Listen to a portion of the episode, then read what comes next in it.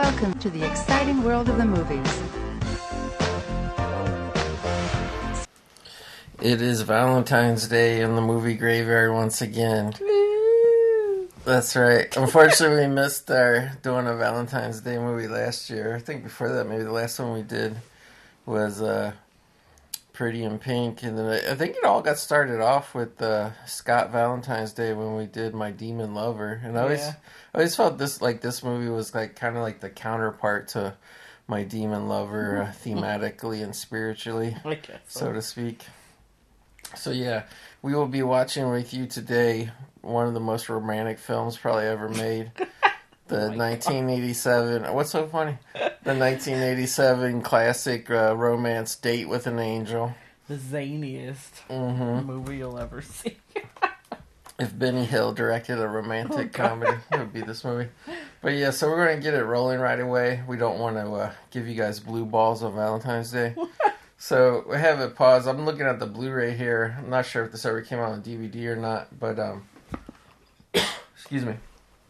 But we have it on the Blu-ray. It's at the 36-second mark. There's like a brand new, obvious, modern Studio Canal logo they jammed on there. But the real opening of the movie is with the original Studios logo, the trusted DEG lion, the De Laurentiis Entertainment Group. Or boy, Dino De Laurentiis in the house, bringing the romance. I'm pretty sure, if I remember right, he also produced another real romantic movie of all time was King Kong Lives, where King Kong had met a female gorilla, he had a baby. Oh my god. It was awesome. That's too sexy. It is. Like, they totally show them mating and everything. Oh my god, really? I'm pretty sure. We covered it on the show. Yeah, I got the DVD. God. But yeah, so I'm going to say 1, 2, 3, go. Have a pause at the DEG logo. When you hear me already say the word go, please hit play on your remote. Flizzle flies. Why are you laughing? Because it's the DEG logo. It's the lion. Isn't the lion cool, though? Yes. Yeah, he is cool. All right, everybody. Another great one was Maximum Overdrive, one of the best Stephen King movies. Dino De Laurentiis, another North Carolina production. All his movies, not all his movies, but after a while in the 80s, he was making all his movies in North Carolina, America. All right, everybody, 1, 2, 3, go. It doesn't roar or anything. It's just a lion. Dang, you didn't even barely let people put their hand back on their play button. Yeah. After you was talking again. Yeah, well, they probably got fancy systems where they auto sync it up to show up. So yeah, one thing I want to say, obviously I'm so glad this movie's on Blu-ray because how else would we get to watch it? But this is one of the most beat up film prints I think ever committed to Blu-ray. See, I totally missed this whole beginning part. That's why I watch things with captions, because I always miss stuff if I don't. So literally, if you were 10 seconds late coming into the theater, getting your popcorn, you totally would be so confused the rest of the movie. Yeah, because it starts out with the voiceover of God telling the angel to go to Earth and go take him, right? I would have totally had a completely different opinion of this movie had I known what was being said there. Yeah, God tells the angel to go to Earth and get him. But, they're just, laying it out there for you. They're not really being tricky with it.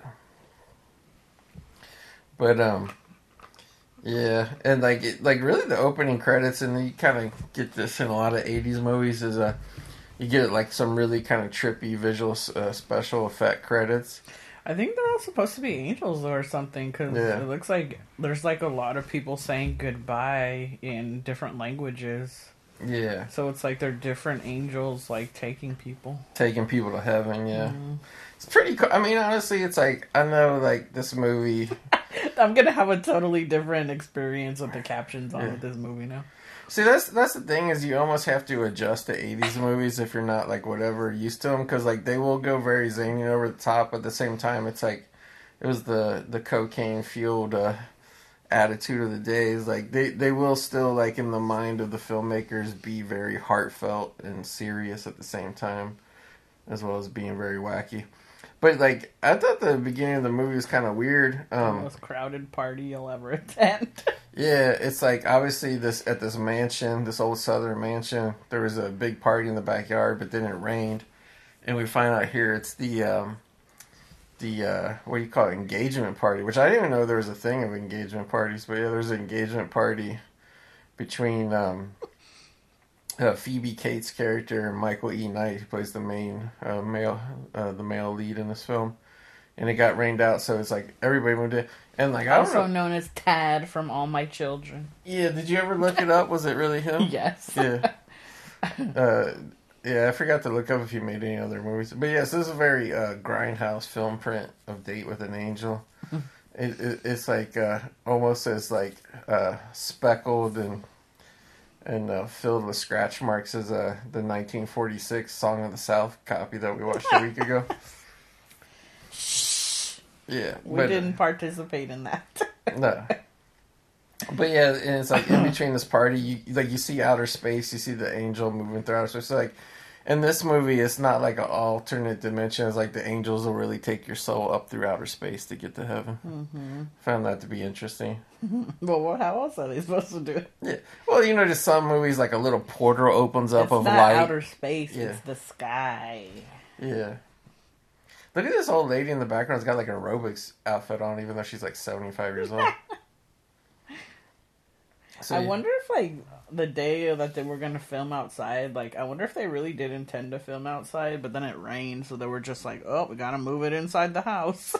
No, like, because I think once the Jack Black style hijinks come in, like I think that really only would have worked if people were crowded into a small area here. But one thing that this is like a legit 80s movie and not some like schlocky modern Netflix movie or show that takes place in the 80s. Oh my god, I thought this scene was so weird with them too. Yeah, like everybody's indoors, all these old people are indoors, and just everybody's just smoking as many cigarettes as they can, trying to get as older and more leathery looking as possible.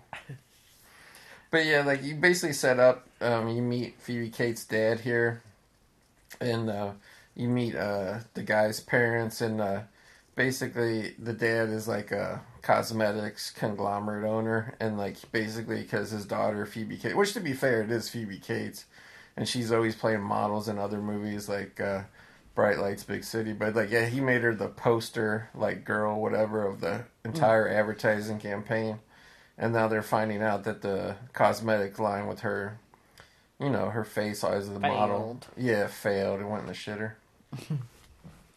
So, like, this is a very, very 80s type thing here. Now we get introduced for the first time to the male lead character. He's playing a harmonica out in the rain. Like, he's under an umbrella, but it's clearly, like, who would be out here, whatever.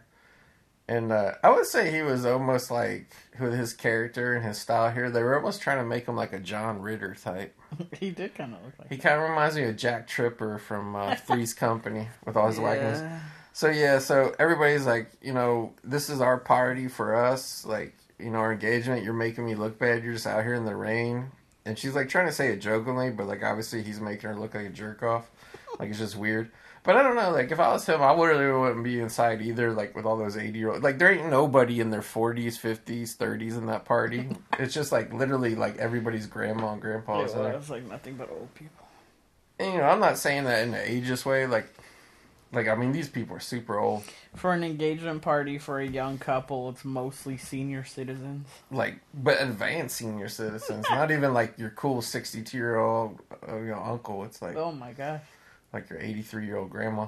But yeah, he does this baseball thing with the tables here where he's running around in the mud and he's, you know, and I'm stealing second base. I'm doing it. And it's like, I don't know about you. Did you know this was going to happen? Like, even though I haven't seen this movie in 30 years, I knew for a fact he was going to slip on this mud. Yeah. Eat shit. Yeah.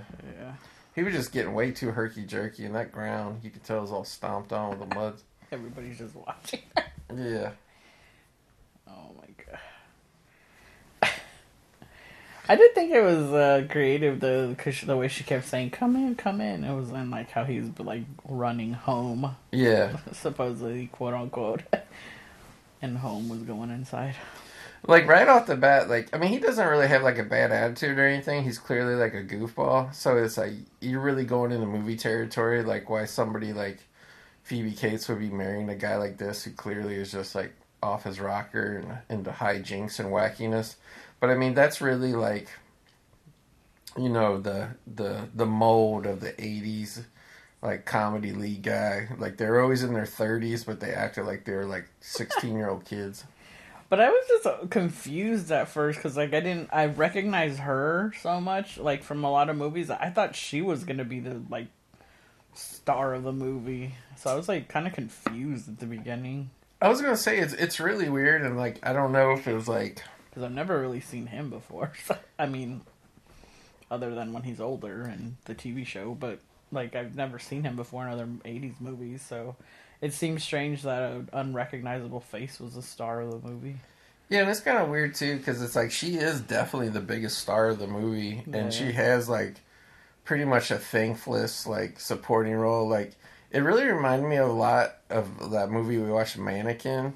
Yeah. And remember how he fell in love with the mannequin, and he had that like bitchy girlfriend that and but I mean she was like a nobody actress, like she wasn't even like it would be like if the most famous person in that movie was that bitchy girlfriend, you know, it was weird.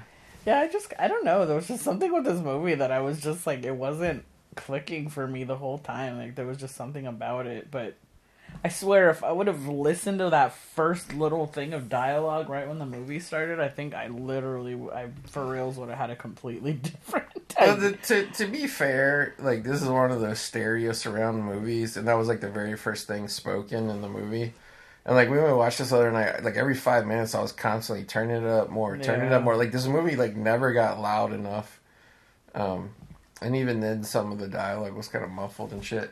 But, yeah, like this is very much just a shame that Jack Black wasn't old enough to act in this movie, because, at the time, because, like... His buddies, and like they show these terrorists coming to rob the rich people, and they got Uzis and ski masks, and like just from the bat, I knew that was like they were coming to save him. Yeah, that he was like that was his crew, you know, like again in the 80s movies, a guy always has to have a crew of people. So they walk in and it looks like they kidnap him and they say we're taking this guy hostage, and you know we'll make demands later, and like they throw a grenade in the party, and like I'm really surprised like they didn't do the 80s thing and have like one of the old guys have a heart attack or something, you know. I can't believe they left that cigarette there for such a long time, because it was smoking in the like wide shot of the room, and then it was smoking in that close up. Yeah, so they obviously left it there for a long time. Yeah, it's weird when people drop a cigarette on the ground, like it literally smokes for hours. It's weird. But like, why doesn't it catch anything on fire? It's just not hot enough. But yeah, the guy sees it. They toss a grenade in. Like the guy sees it. Finally, he realizes it's a, you know, it says Army Toys copyright on the side. It's rubber grenade. But they called and said, oh, by the way, you know, they let him know it was a joke. He's like super mad. Look at his eyes are. It looked like he was almost doing like a big cum right there. His eyes were over his face. But yeah, so we're gonna get enough of orgasming for the rest of this movie. Yeah, this is very this. How would they phrase it nowadays? It's God, I don't know. It's female orgasmic positive is how they would say. There's a lot of coming and going in this movie. But yeah, I could tell that this was gonna be all set up to get him out of there because he was so miserable. Yeah, I mean, again, like in a way, like especially in the early part of the movie, I kind of like had a hard time, like whatever. It wasn't until they really wait like long into the movie to explain who he is and what his story is and stuff. But I was just like, why is he like? Because like that was the thing that's weird. This is great too, where they run over the fire hydrant and that lady almost. Yeah, they're driving around the small town North Carolina. Oh my god, it was so close to them. Yeah. But in every other movie, like, Phoebe Cates is, like, the aspirational girlfriend. Like, Judge Reinhold, like, fantasized about her in Fast Times at Ridgemont High. And then Michael J. Fox from Bright Lights, Big City. She was, like, his model girlfriend that broke up with him. And he's, like, trying to get her back the whole movie and shit. And, yeah, in this movie, she's just, like, yesterday's pizza. You know what I mean? Like, this guy really, like... Like, he is faithful to her. It's weird, like yeah, he tries to be the whole movie. But he can't help but, like, fall in love more. And it's just like, yeah. Nope. There she is. She crashed. Yeah. So this one is a satellite in space hit the angel. And you don't really see it. It's more from her point of view. But still, I'm like... like, she crashed into the satellite, so she's pretty much knocked out right now, free falling. What were the chances that she was gonna fall into his pool? Like, yeah. It just, that's why I was so confused about everything, because I think even if I had heard that dialogue at the beginning, I'd still have this thought of, like, but what were the chances that she was gonna fall into his pool, like, to go collect him, you know? Or maybe she was still trying to fly to where she needed to go or whatever. Yeah. I was wondering why they took a magic marker with the blow-up dummy and painted his hair black where it was blonde. But, yeah, I didn't see that they had the eye thing on it. It said Patty. That was that blow-up doll was supposed to represent Phoebe Cates. Like, you just had a whoopee cushion there. So, yeah, so, like, the guys, they partied out so hard. Like, his place is just full of thousands of beer cans. The door's all wet. Yeah, the angel, when she crashed in the swimming pool, it caused like a tsunami tidal wave of swimming pool water to go into his apartment and wake him up. I thought this was a very interesting apartment building, too. Yeah, like, is this just like his own pool? I just realized that. Like, he looks like he's living in some kind of like...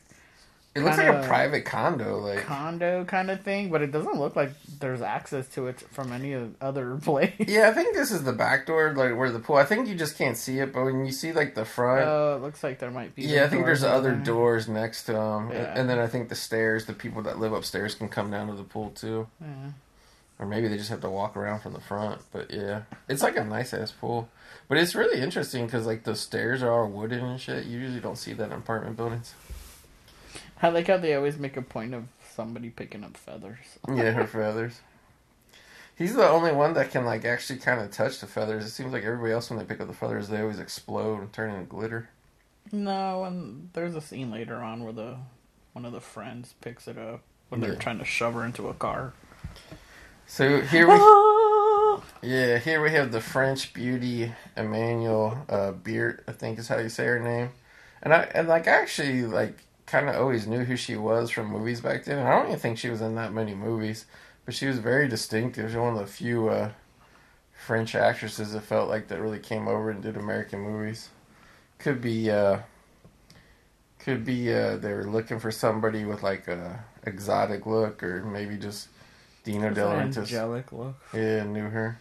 Looks like the little statues every Catholic person has in their house of angels. Yeah, because they really had to bleach the shit out of her hair, because you could see there her hair was super blonde, but her eyebrows were dark. She's not normally light-haired? I don't think so. I think I've always seen her with dark hair in movies, and her eyebrows are super dark, so... That's interesting. Yeah.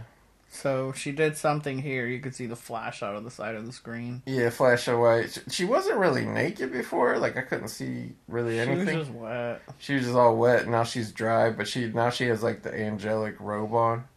But her wings are still, like, out and everywhere. She's just all dry now, really. Yeah. So all her stuff's all fluffed up again in her hair. Yeah. It could have been, too, though, that she was just supposed to bring somebody else to heaven, and then she crashed in his pool. Yeah. Like, maybe God wasn't talking about him specifically. Yeah. Because it seems like that was really the only point of the angels, because it seemed like he was sending out a bunch of them, so... To bring people back from all over the world. Because like, you heard them saying goodbye in a bunch of languages. Yeah. I thought this was interesting, too, you know, because she was drowning in the pool or whatever. He gives her mouth-to-mouth, but he just kind of does the mouth part. Like, he doesn't pump on her chest to get her to spit out water. Well, you know what's funny is that's actually how you do it now. Like, really? Yeah. They say that you don't... I guess because there's a lot of people who do it too hard and break the chest bone. Yeah. But, like, yeah, that's how you do it now, which I'm surprised because, like, this is an old movie, you know? Yeah. He actually did it right. You just, like, so if you see a, what do you call it, like a woman drowning, a good-looking woman drowning in the public pool, just start kissing her, she'll come back to life. That's not what he did. He was breathing into her. Oh, did you see him looking away, obviously taking breaths? Well, I thought he was just, I just thought he was like, oh my God, I can't believe I'm kissing such a beautiful woman. Because, like, really... It was, like, awkward. I thought it was the way it was being filmed was awkward because he was, like, looking away from her, taking the breath, and then he would, like, do it. He would face her and do it. He did it, like, 2 or 3 times. I thought that was interesting that they were taking the time to show that. Yeah. So here's the big conflict of the movie. Yeah, conflict of the movie. She wakes up, she goes to spread her wings, and the top of one of them, like, it's not nasty, it's not like bloody or anything, but it's obviously it's like broken apart. Well, this isn't Kevin Smith, you know. Yeah, it's not like Ben. It's not Dogma. Yeah, like Ben cut off his wings and they're all bloody stumps pumping. Too soon. Too soon? Yeah. Jeez. Can't talk about it. The movie's so old, how could it be too soon? Because we just saw it, hello. Yeah. We just also saw Ben and his Duncan. I feel like Ben, like, we're talking about Affleck, in case you didn't know. Ben, he kind of was like the celebrity of the week. What other Ben is there? Yeah, because it's like he stole the limelight at the Grammys, and then he stole the limelight at the Super Bowl. Mm-hmm. Okay, so you're going to have to mansplain me what's going on here. Okay. So now I'm understanding what's happening right now. Yeah. She can't do it because her wing's broken. Yeah, she kissed him and it made him like knock out. He started snoring and she started hugging him. She was like you really kind of don't know, like understand everything that's going on. Okay, that was my main problem with this movie is that I just didn't understand and like, I mean, obviously, us and everybody listening to us right now on this podcast doesn't have their volume up, yeah. But she makes these noises that she's kind of like.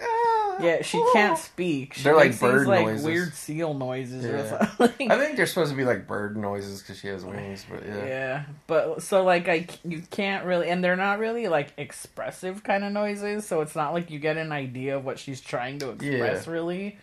So like that whole scene there, like I didn't understand like why she had to kiss him, and then the whole movie she's like constantly trying to kiss him, so I just was like, what is happening here? Well, also, too, it's like I didn't understand when we watched it the other day, like, why he knocked out and sleeping all of a sudden. Yeah. And, like, she puts her arms around him and she starts glowing. Yeah. And then, like, her wings kind of start to move, but then she's, like, in pain because her wings broke. Where did that bird go, by the way? Yeah, the bird just went. Well, the turtle, too. They keep showing this turtle. It's like a running joke at the beginning. The turtle's always walking around the apartment. But it's like, why? Like, what is it? But no, but it, like, I don't think you can really, criticize it in terms of saying it's, like, a bad movie or that it doesn't make sense.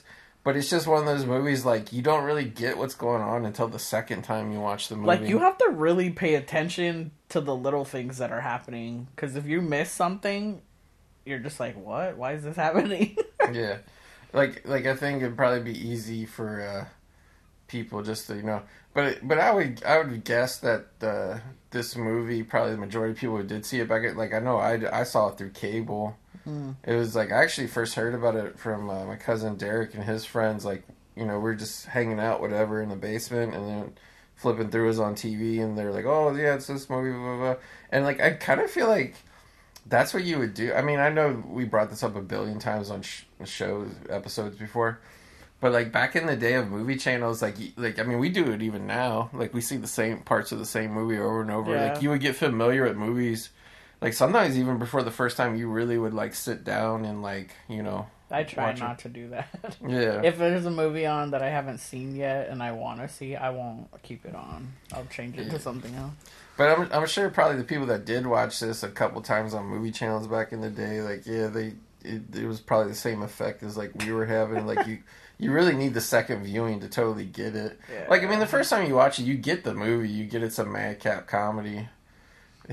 See, like, this thing, like, how she kept holding her hands out. Like, you don't really understand what she's trying to do until the end of the movie. Mm-hmm. Well, also, too, it's like, so, I mean, spoiler alert, like, there's no reason to keep the audience and, like, whatever, you know, because either they're watching the movie and they know the movie or they're, I would suspect most people probably don't want to watch the movie. They just want to hear about it, see if it interests them. See, I just noticed on this part when she was mouthing her, I was so distracted by her seal noises before. Her mouth was actually saying up, up, up. Like, yeah. So it's like she actually does look like she's trying to communicate to him in his language. So again, like, because this movie is right now about to have 45 minutes of nonstop Jack Black style hijinks. Like, because his crew is now here to wake him up and shit. And I thought it was weird, too, that, like, these guys are kind of, like, all the same looking. Like, the spike hair guy's different, but the other one, like, they both look the same, just one's more blonder, one has dark hair. But, like, basically, and you would never guess it, and the movie dances around it, or it actually drops breadcrumbs the entire fucking time, but you just won't catch it because you don't expect it in an 80s wacky movie. Mm-hmm.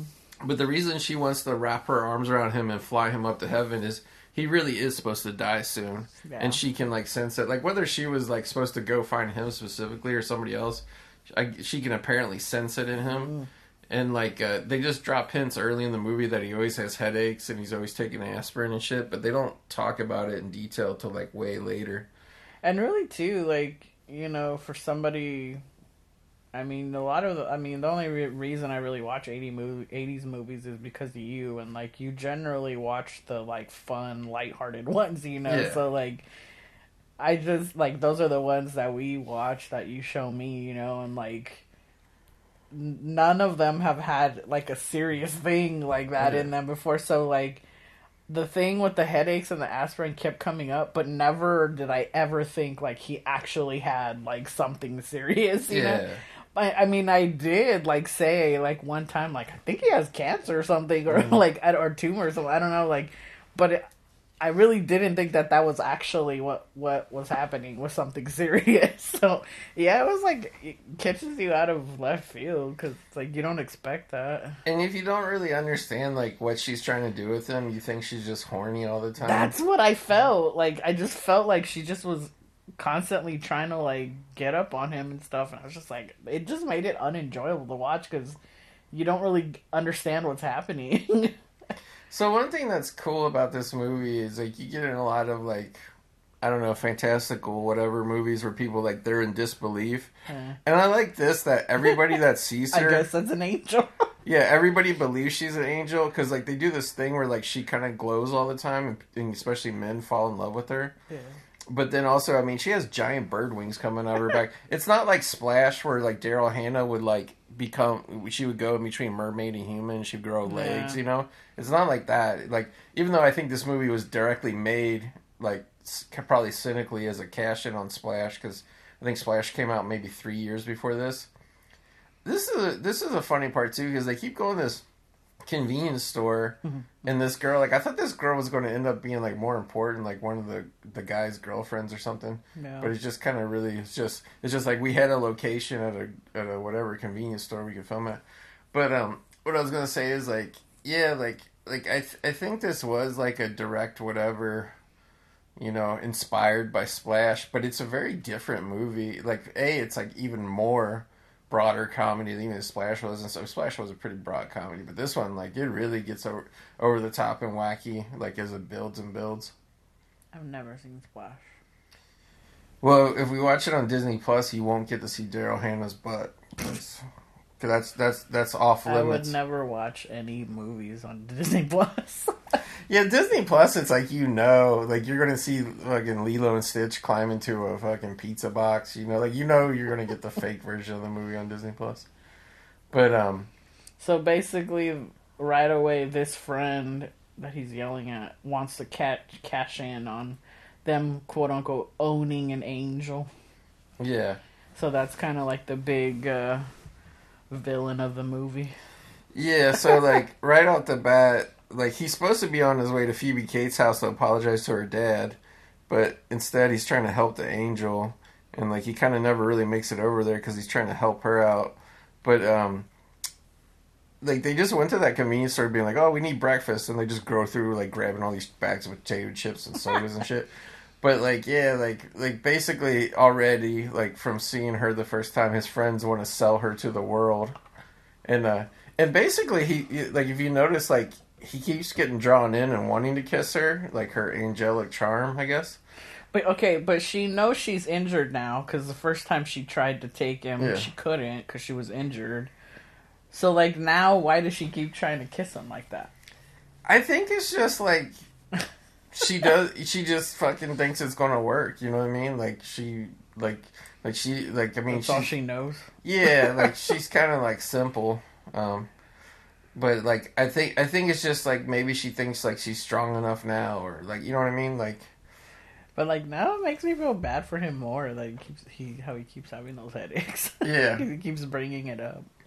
So Phoebe Cates shows backs up, and he sees the angel, and he keeps a blanket wrapped around her to hide her wings, or like to help her. But Phoebe Cates thinks like she's like, you know, she even says, "Oh, she's in your blanket." We got to talk about Phoebe Cates' car though, because I think this is the most important thing of the movie in terms of her character. But really quick, like I feel bad for him because he's trying to be honest with her, like she's an angel, like he's trying to like still be with her and like tend to the relationship, and she's like such a blah. Anyways, go on about that. It's go like, on about the awesome car. Yeah, Phoebe Cates is awesome. I'm guessing early 80s red Corvette with T-tops. T-tops are so like underrated. Like I know they were a pain in the ass supposedly, like supposedly they leaked and shit, but they were such a cool compromise with between a convertible and a regular hard body car. But yeah, she like peels out of there, like her passenger door flies open. I couldn't tell if that was supposed to be an accident or what. Did you notice how he looked up and he was like, "Why me?" Yeah, that's weird. Like, ugh. He doesn't know he's about to. He doesn't. Yeah, he like. I mean, he never knew. Like, it's not like he went to the doctor and he knows he's got 6 months to live. Or I mean, he don't even have 6 months to live. He has like a week to live, basically. But yeah, he's just trying to help the angel get back to heaven. So. You know, he goes... This is just kind of like a hijinks scene. Oh, but my God, this is the one that drives me crazy. He goes to a Catholic church to try to ask a priest for help, you know? And, yeah, there's just, like, this guy coming out of confession. He sees the angel, and he's, like, so whatever, take him back, that he just bumps into, like, the candles there, and he walks out. Oh, God. And his arm's on fire, his jacket's on fire. And he just doesn't care. He's so happy. But then when he gets out, like, you hear him screaming from, like, when the he's fire. Out of the view of her vision of her and her trance, then he yells out. Yeah. But I gotta say, like one thing, like the actual visuals of this movie and how they depict her as an angel, like, it's like, weird. It's, like it just they kind of do this thing where they always have special lighting on her, like, all times. Yeah, she always has that shine. But it just works. It's the like glow. Yeah, she's so perfect. Like she literally looks like an angel in this movie. It's hard to describe, but she looks like what you see in like old books and paintings and stuff. You don't think she's wearing a wig? Who? Her. Like, her hair kind of looks like doll hair. She might be, or at the very least extensions, but like when her hair was wet, it didn't really look like a wig. I like this part. Yeah, so she sees the kind of a white porcelain statue of Jesus, and she's, like, taking it back, and she drops the blanket, and it's really cool. Mm-hmm. She, like, kind of kneels down, and her wing spreads out, and she's admiring Jesus and, like, touching him. And, like she kind of looks like she's part of the sculpture. It's really cool. Well, there's, like, a famous, like, it's, like, a really commonly used visual of an angel, like how she's posing with him. Mm-hmm. It's a commonly used photo that people have in their houses. Yeah, and it has like a quote with it. But it's like a really cool visual. It's like, again, like, it's not the type of thing that you like see in a, you know. That's why this is a good premise for a movie. Like, you don't really get this kind of thing in your average wacky comedy. Yeah. But, like, I just don't get this, too, where it's, like, these people are so religious, and, like, why are they getting scared? It's, like, it's an angel. You shouldn't be scared. Like, well, the guy wasn't scared, but she gets scared. Yeah, there's, like, kind of, like, a weird thing in 80s movies where, like, yeah, people get scared about shit. And, like, it'd be different if, like, you saw, like, a werewolf or something, but it's just a pretty and docile female angel with wings, you know? Oh my gosh.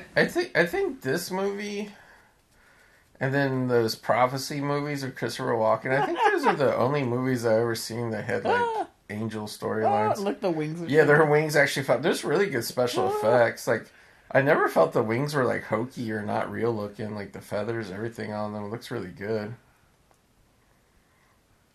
It's like usually when you would see like kind of supernatural comedies back in the day, like Zapped or something, like all the effects and everything would be so low budget and hokey, but like, yeah, they actually do it good. Richard Edlund from Boss Effects, if you guys are familiar with any of the 80s movies, like he did a lot of the good special effects back then.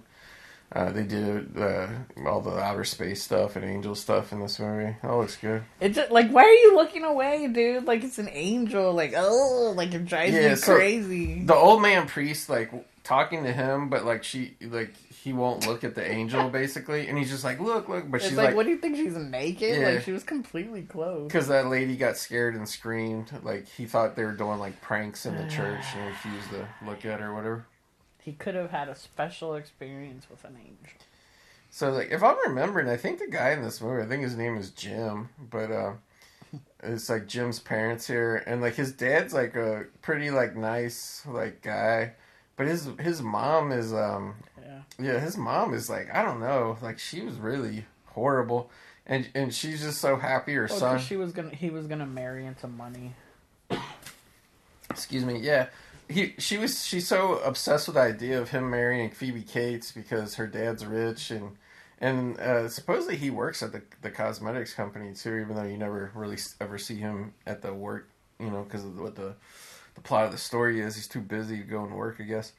But Phoebe Cates goes to his parents' house, you know, all crying. She's like, and this is I'd say from this point in the movie on, this is where like it's the slow descent into terribleness for Phoebe Cates in this movie. Like, she starts going down the drain. Yeah. And, like, you know, maybe it was just appealing to play in, like, a broad comedy like this or something.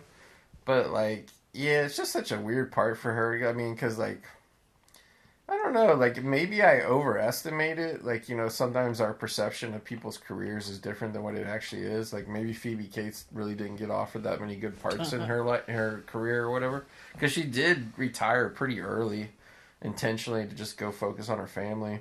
Hmm. Like, maybe she was... Like, when I was watching this whole time, I was just like, Phoebe Cates did this part? You know what I mean? Because, I mean... Look how funny she looks. Yeah. So, just holding it in her hands. So, like, this movie, like, what I was going to say is, like, I could see this movie possibly in doing this fucking ridiculous role where she's pretty much just a comical, weird doormat woman. But they really made her do some weird-ass shit in this movie. Like, turned me off. I was like, ugh. They did. But that's what I'm saying. Like, maybe there's, like, she's like, I'm not getting any good roles anyway. This is funny. Yeah. So, like, yeah, like, so... Like, why did it open? Yeah, like, I'm guessing there's some product placement in this movie, because they're in the parking lot of this Wendy's, and they're eating the Wendy's hamburgers, and you see all the labels on the cups and everything. But yeah, he's trying to teach her how to eat a hamburger. But why did it open? I guess because she was squeezing the bottom, and there's like 2 slices of cheese on there, and they weren't melted at all, like they were hard pieces of cheese, so... It looked like a face that was gonna, like, eat her. Yeah, it looked like a mouth opening up back at her when she was, like, trying to eat it, and so it scared her. But then she ends up eating the french fries, and she likes the french fries. To the point, like, she eats hers, and then she eats his. But, yeah. There we go. Yeah. I kind of like this, too, like, when they would have, like, magical characters in movies, and they would always give them, like, childlike qualities, or have them be dumb. I don't know. It's kind of like an old genre, but... But it's bad for her. Don't eat it. Yeah, her stomach will start gurgling in a second. But, and then his boys they're looking all over town. They want to kidnap that angel and take her to go exploit her. Man, she's woofing down those fries. I told you this when we were watching. She's laughing. Yeah, she was laughing.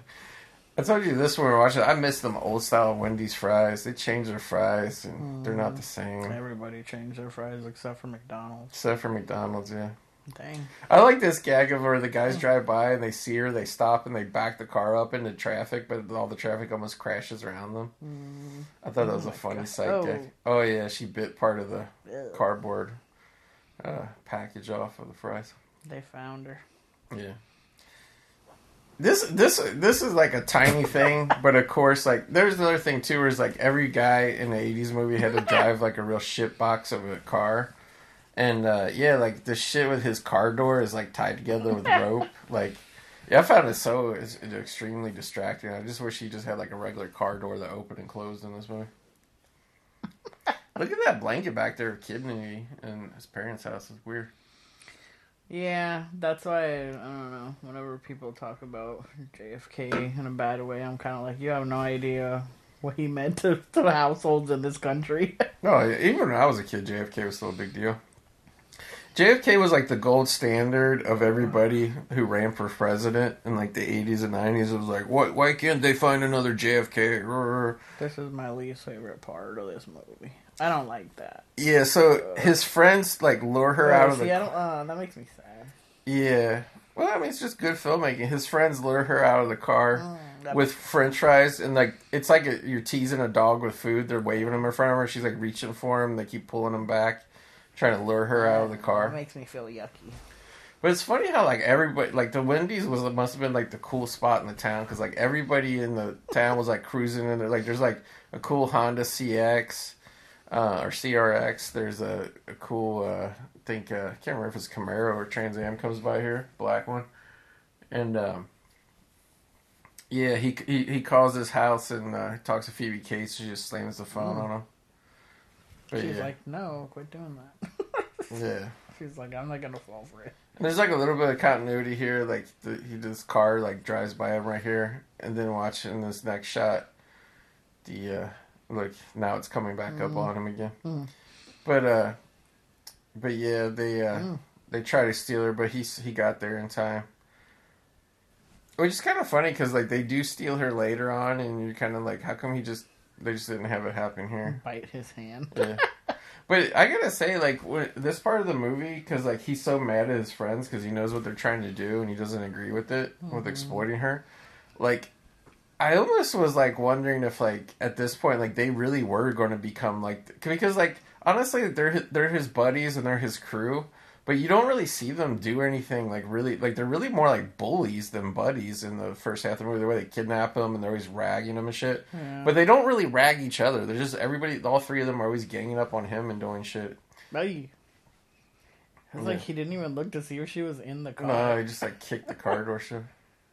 She does a good job, though, like, looking at him and reacting to his things. I don't know. I feel like in this scene, like all the boys in this scene were just not like paying attention to like taking care of her. Yeah, they were like all semi-abusive and shit. I don't know. Things just didn't look right. Yeah. So what do you think? Like she's all sheepish. Yeah. He's like, "What happened to the fries?" And she's like, "Oh," and then her stomach starts gurgling. Her stomach. Yeah. Because she didn't drink any of that drink. She would drink some of that Coke. Let it wash down better. But, because, I mean, unless they're just, you know, I don't know about them or whatever. Like, they really don't make, like, comedies and stuff with, like, these fantastical premises. I mean, they were all over the 80s. We had, like, Teen Wolf and all that. Like, there was just all kinds of weird, wacky shit. What did you think, like, when we were watching this? Because I assume you had no knowledge of this movie before the other night, right? Mm-hmm. Like, what did you think, like, when we were watching the movie and, like... Is your favorite part. Yeah. So, one of the dogs from the Resident Evil lab is loose in this neighborhood. It'd be, you know, before they get turned into zombies. It's pretty much, like, this was the debut of the Resident Evil dogs. And he's like, "Oh no, that dog! He always tries to attack me." But he used the stock footage. Yeah, and like the dog comes running up to attack them, and then she just stares at it and turns it into a nice puppy. You may or may not hear sirens in the background. Our town is constantly under siege. So you were asking, what do I think of what? Like, doing, like, a comedy movie, but, like, doing it with, like, a supernatural premise type thing. I mean, that's fine. I don't see a problem with it. It's just... it becomes difficult when you're not getting, like, your messages across the way you want to, the way you intend to, you know? Like, how she can't talk. Like, you gotta make sure she's acting. Basically, you need to get an actor who knows how to act without talking. Yeah. So, it's, I don't know, that's kind of like, it relies on that a lot. And it just, I think that was kind of one of the things that was hard about this one. Was that, sometimes it seemed unclear, like, what was supposed to be happening in it. Yeah. But, I mean, I don't have a problem with it at all. You just gotta make sure you're doing it right. I mean, they don't really make comedies anymore anyway. But like, why do you think it is that they kind of abandoned like the? I just noticed it looks like they put like red eyeliner on her eyes, or like pink or something. Yeah, I think because they just abandoned comedy. Period. Yeah. I mean, I don't. But like when you got more to the '90s, I would say really the Jim Carrey era, like because Jim Carrey was so funny, like because he started out with like The Mask, even which like kind of is in this vein. Yeah. But like once like they did kind of like Dumb and Dumber, they're like he just needs to be a guy in the movie, and like that's all we need. I think because at that time there was actually somebody who could do funny physical comedy, and they didn't need to.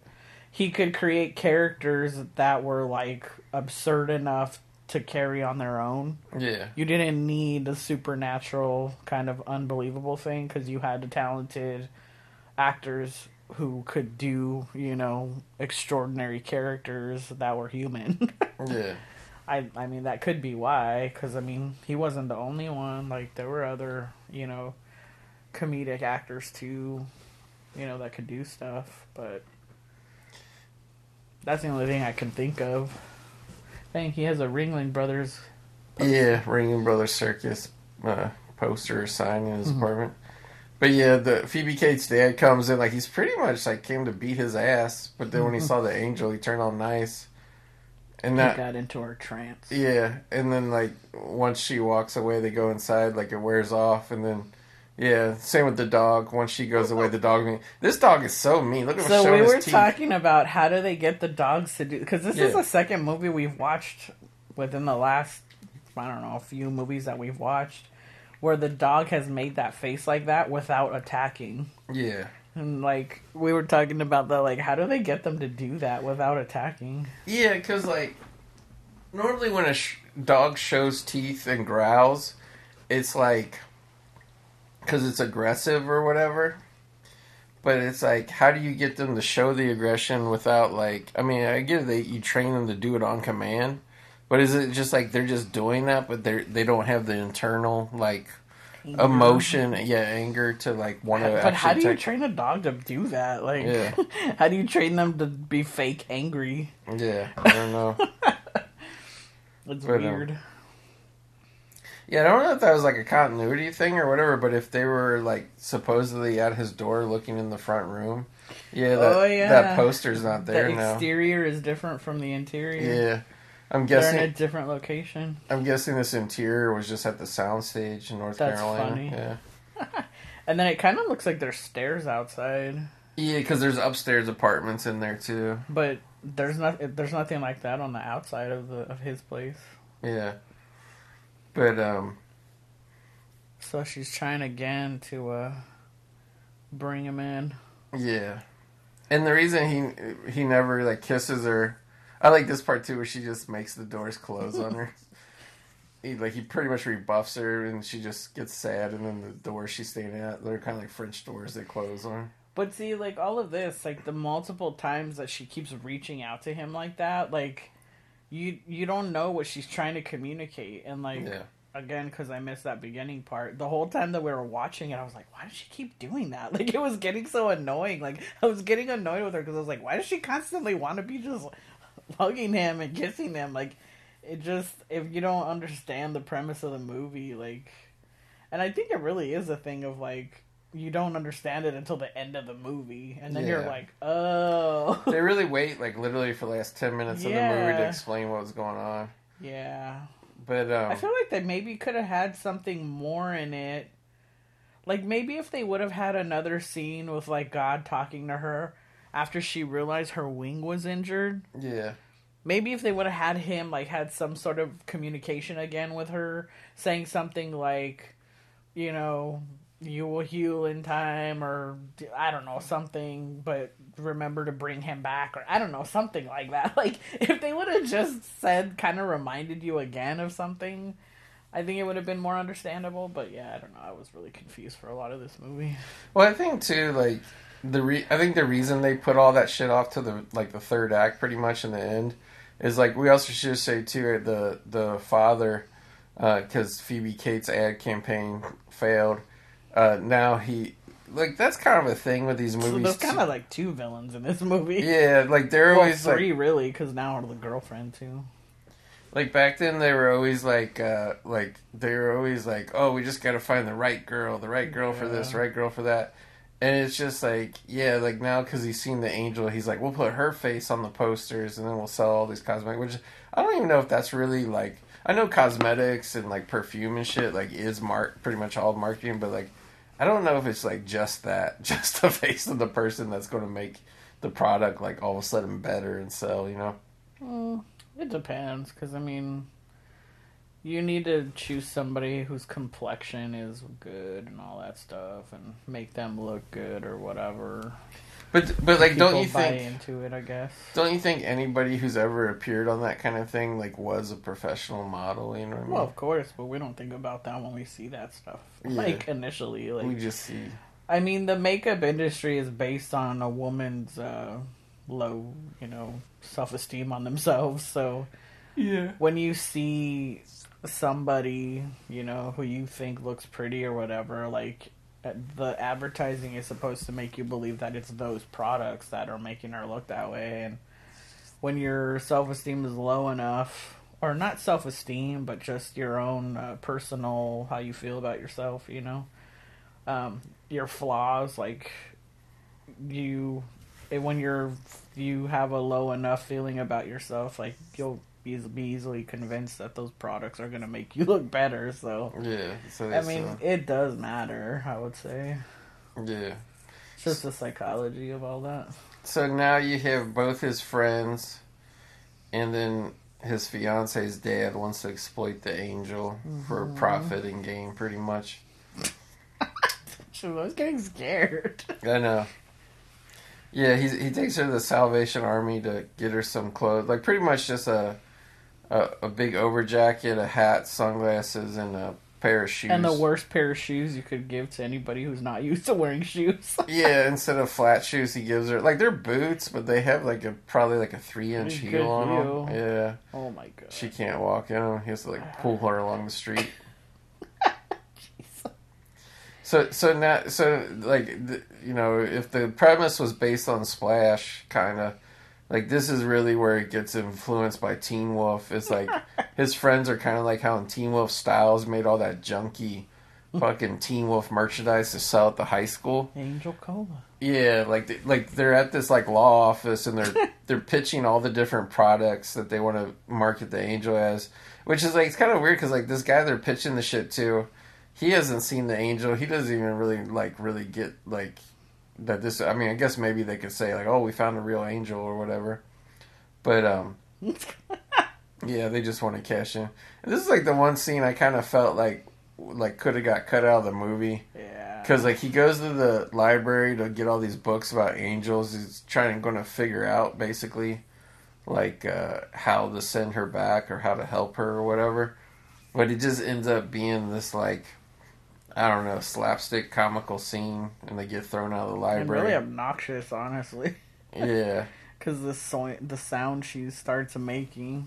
So yeah, he shows her a picture of angels in a book, and she starts like squealing her high-pitched bird squeals. And then like all these like old people and shit, they're like shh, telling everybody to be shut up. So they run out because she won't shut up, and then like basically a guy's going to pick up one of hers. There is a cool thing where her wings are lifting up underneath her jacket, though. I thought that was fun. Like, her wings are trying to spread, but she got the big jacket on.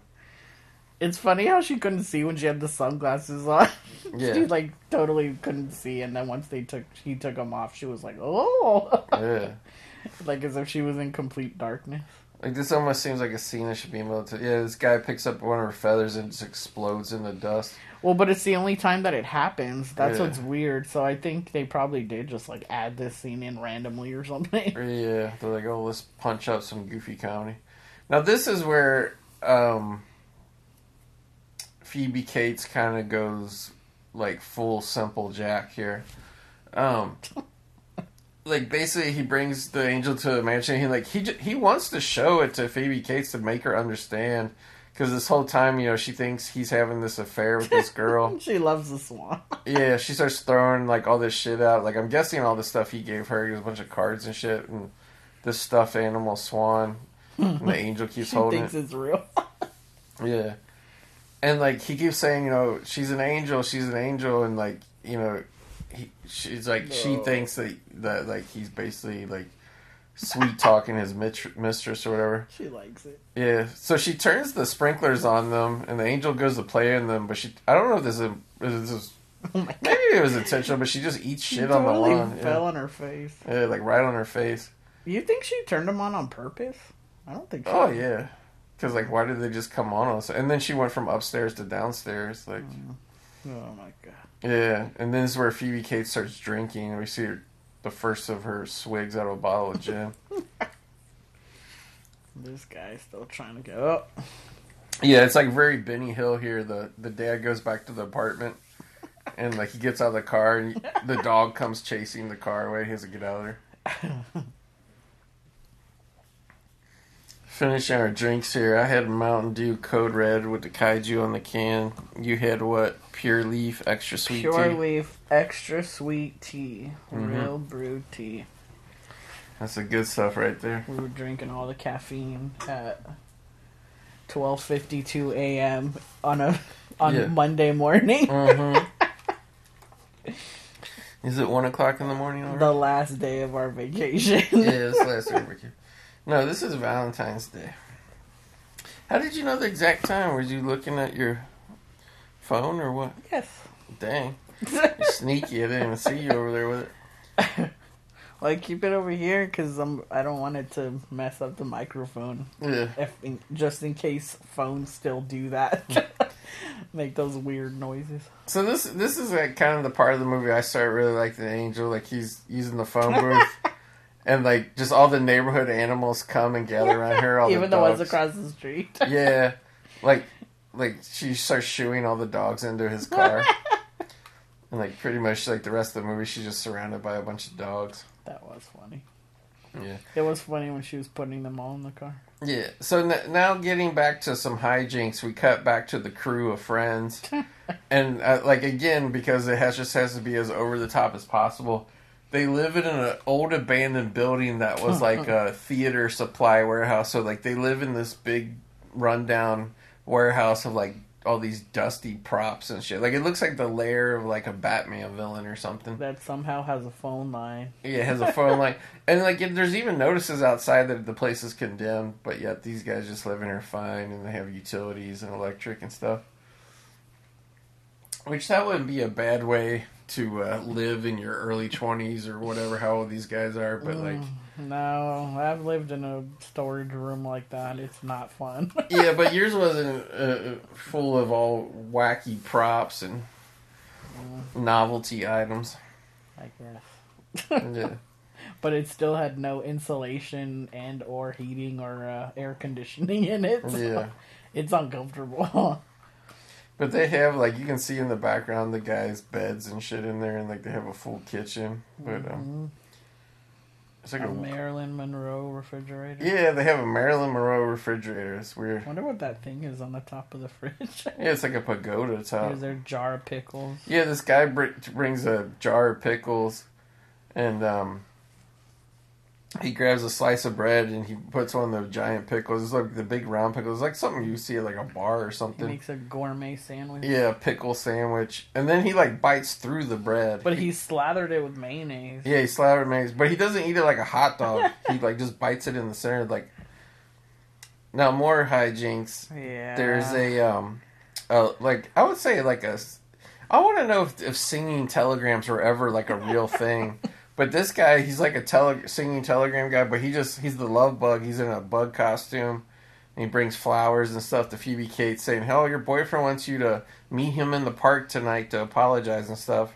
So like, this is like the last scene. She's kind of normal, but this guy just keeps laughing maniacally. Like, that annoyed me. Like, you could almost make a horror movie with this guy. Like, he knocks on your door and sings you a song and kills you or something. But and then for even more hijinks, like, talk about spending money out of a budget for a movie. He's got this pink VW bug with a giant fake bug on top, the love bug, and like, I mean, it's a lot of like, they do show his car driving through a shot later on, just like he's driving through the town for no reason. I like it. I was surprised, like, for a cheap ass movie to. Well, I guess it wasn't a cheap ass movie, but like normally you wouldn't see that kind of attention to detail for like a 1 second. Maybe that somebody really had that business. Yeah, they might have. Maybe they borrowed the car. But yeah, I would say not this one. He's like chugging the aspirin again, but the time before he went to sleep and he was chugging the aspirin, that's when I finally started getting suspicious. Yeah, that there was something wrong with him. I feel like he's in a different house every time they do a shot. It does look slightly different, but yeah, his buddy. By the way, the amount of phone booths that are in this movie, it's like completely different than the era of cell phones. Nobody would know what the hell those are if they watched it now. Not a young person. Yeah, I remember actually like using. I guess cell phones were around the time, but I remember in like the late 90s, early 2000s using phone booths to call people like while I was out. Oh, I see where he is now. Oh, look at that poster. That's cool. Yeah. Like there was like a little kitchenette dining area behind the fish tank. Yeah. It's like I guess there is stairs in the window. Yeah, there's like stairs to go up to the upstairs apartments. Yeah. But that was weird that they had that circus poster on there, huh? Yeah. Huh. But, yeah, the angel has wandered out of his apartment. Mm. He's looking for her, and there's a big glowing coming from the nearby woods or whatever. See, like, this, too. Like, I didn't understand what was supposed to be happening here. What's happening? I like this part because it's almost like a Spielberg, Amblin-esque. Like, yeah. Like this part here, like looked like the woods where they shot like E.T., like the fake woods where he's trying to communicate, phoning home, and they even do a. But like, what's going on here? She's just like singing an angel song, and like the heavenly light is like. I think she's basically just calling to heaven because like. I'm pretty sure he goes up to her and he says, "Are you phoning home?" Like it's like there's even an E.T. reference here. Which is why I thought it was funny that, like I said, it looked like the woods in E.T. Yeah, I know, but is that really what she's doing? I mean, it's like, what else, you know? I don't know. That's what I didn't understand. She's communicating with God. She's making a giant light come all the way down from heaven. But how come he didn't say anything? Because God talks. Yeah. I mean, maybe only she can hear his voice. But we heard him at the beginning. But we were in space, though.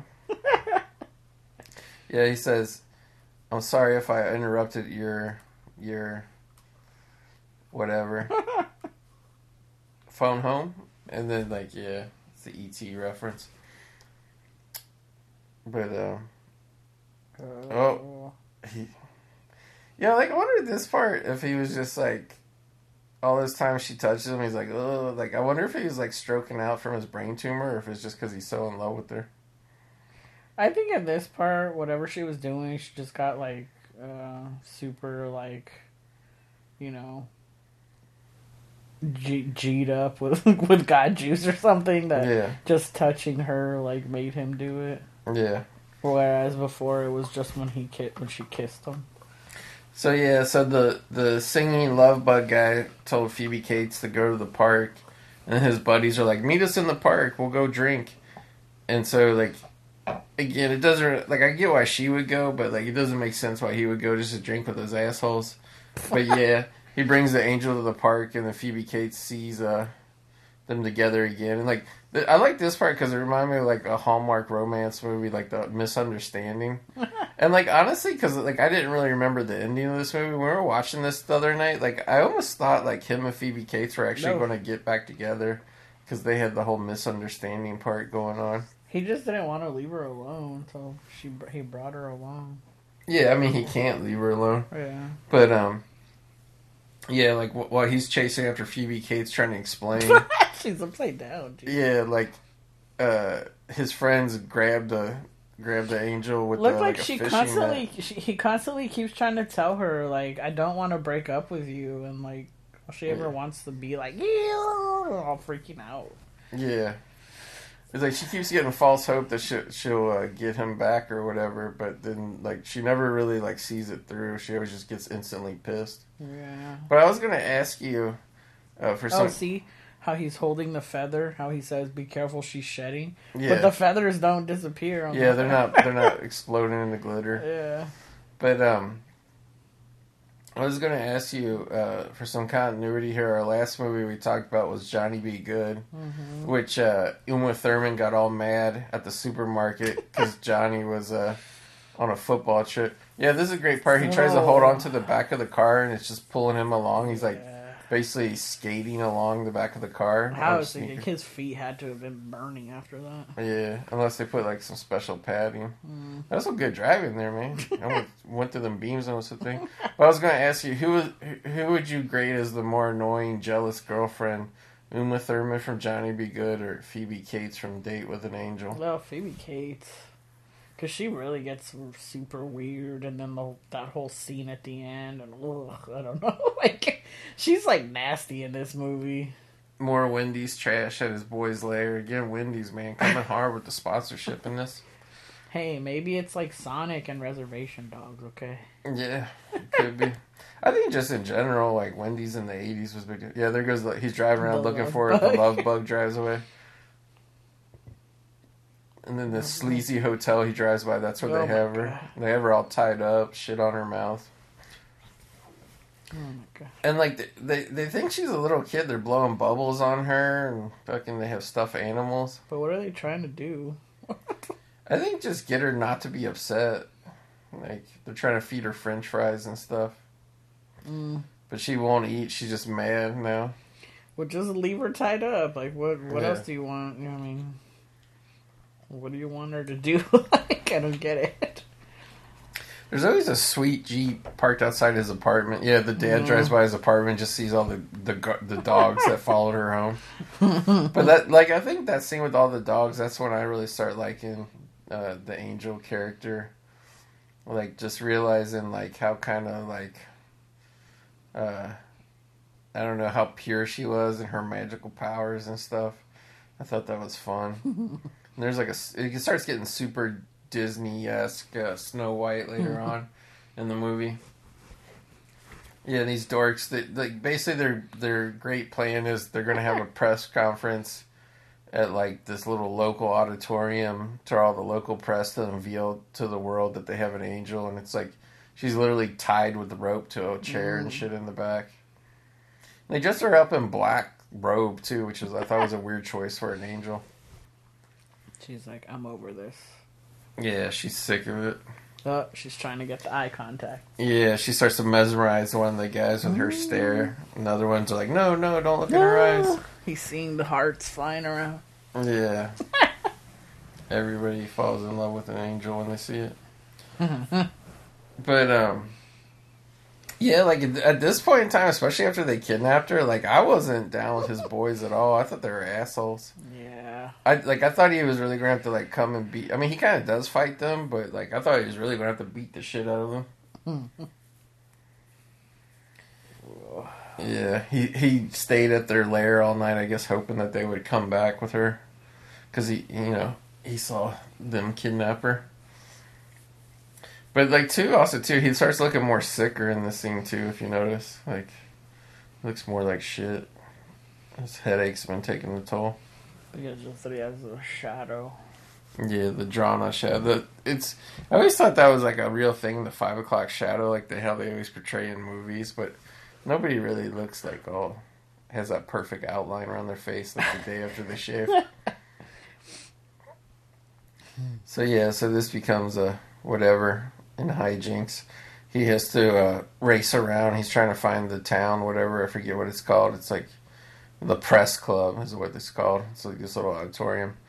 So yeah, he drives through the town asking people where to go, and which is like, didn't you live here your whole life? Like, wouldn't you know where the press club was? I know. I thought that was weird too. It's just an excuse. He pulls in this little local gas station. I love how busy this gas station is too. They're like overheating car. Yeah. Now, this dude here, this Hispanic dude with the hose, he's like a real actor who's in a lot of movies, and like, he's literally just an extra in this movie. The guy on the right, I can't remember his name but he was in a lot of movies throughout the 90s and 2000s. And it's weird that he's just literally an extra with, like, I think maybe one line or no lines here. I don't recognize him. Yeah, I do. But yeah, and then he pulls out and backs up, and it's pretty funny. This mechanic guy's like, hey, you asshole. Throws a tire at the car. But yeah, this is like a mad dash to stop her from being unveiled to the world here. Yeah, there's a lot of reckless driving in this movie. Yeah. And, like, it's kind of funny, too, because, like, the way this setup is, where he's, like, rushing there and shit, like, this almost feels like something that should be happening, like, at the end of the movie. But it's, like, it's really just, like, I mean, we're probably a little more than halfway, but it's really just, like, the end of the second act here.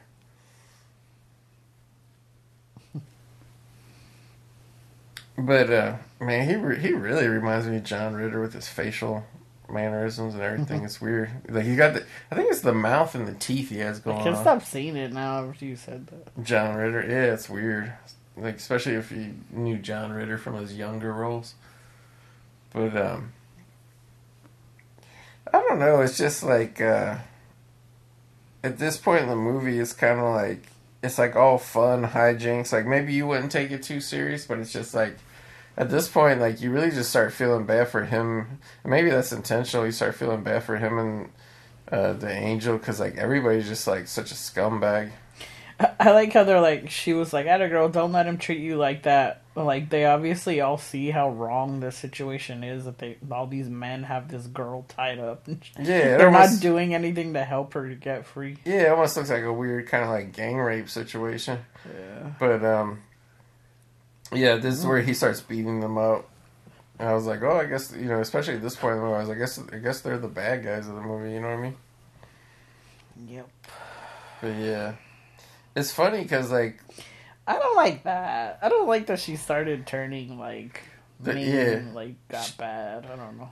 But, I mean, I think she just, angels aren't supposed to hit anybody. But I think she just did because, like, they were all fighting with him. I guess she probably saw him. Yeah, like, I think they're, like, I mean, obviously she's kind of copying what she's doing, but when she punched him, his friend, in the face, it's very cartoony, though. I mean, nobody gets, like, a broken nose or anything. See, like, here, she's just trying to kiss him and kiss him. Yeah. It's like, why are you doing that? Yeah, it comes off as she's very nymphomaniac, but, like, jeez, if you don't realize that she's trying to save him, yeah. Maybe the stress of the situation is making him worse. Yeah. His headaches get worse. That's pretty much, like, how I kind of took it, like, especially once, like, you know what's going on. Yeah, and then, like, that was kind of, like, a weird thing, but he's on, the TV cameras come up to him, and he's like, oh, why are you taking her away? And he's like, because she's mine. And then Phoebe Cates is watching it on TV. She's, like, cooking some shit. And, like, she starts, like, going fully mental now. Oh, our food catches on fire. More hijinks. Like, yeah, it's like, this movie will really slow down just to have some hijinks going on. Because it's kind of weird, too. Because, like, yeah, and her dad is confronting his friend, saying, like, I need her, where is she? And then, you know, basically he threatens to have his friends thrown in jail for the terrorist stunt. Well, it's not even that. He claims that they stole some shit from his house when they did that stunt on his party, when they broke in, like, fake terrorists or whatever. Which, of course, isn't true. They didn't. Nobody stole anything. But he's just going to tell the cops that to arrest these guys. And like, they kind of call his bluff. They're like, oh, yeah, sure, please, anything but jail. And then literally it cuts to them in jail, and they're like, oh, shit, this sucks. Piss head. Yeah. I wonder if that's another way of saying piss ant. Probably. You gotta ask Triple H, he would know. But yeah, I like it. They just cut till they're like in the jail. It's like funny too. Like, it's such like a manufactured little jail. But like one thing, like watching this movie again, is like they totally back then like. They would make a movie that had, like, romance in it, and, like, they weren't afraid to, like, not really cater it to women at all. Yeah. Because, like, this movie is really, like, it's a romance movie and everything. I don't think it was supposed to be for women, though. No, that's what I'm saying. Like, and they totally didn't mind just catering a date movie towards men. Yeah. Because it's all, like, fantasy fulfillment that, like, you wouldn't want to marry, like, Phoebe Cates, and, like, you would find somebody who was actually, like, more beautiful and better for you. Now, this is where it gets... Part. Yeah, this is where it gets really Disney-fied, where they're going out in these woods, And again, it's like almost like some E.T. woods. Not quite, but like kind of similar. And with the lighting and the smoke. In the 80s, you always had to have smoke outdoors. The outdoors was always really smoky.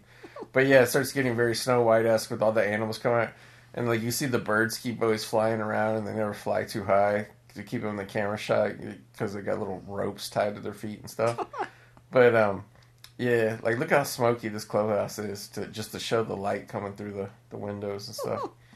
But, yeah, they go and, like, really once they get out in nature and stuff, like, it becomes, like, Snow White. There's always animals around here. And, like, I think that was intentional to be like that, you know?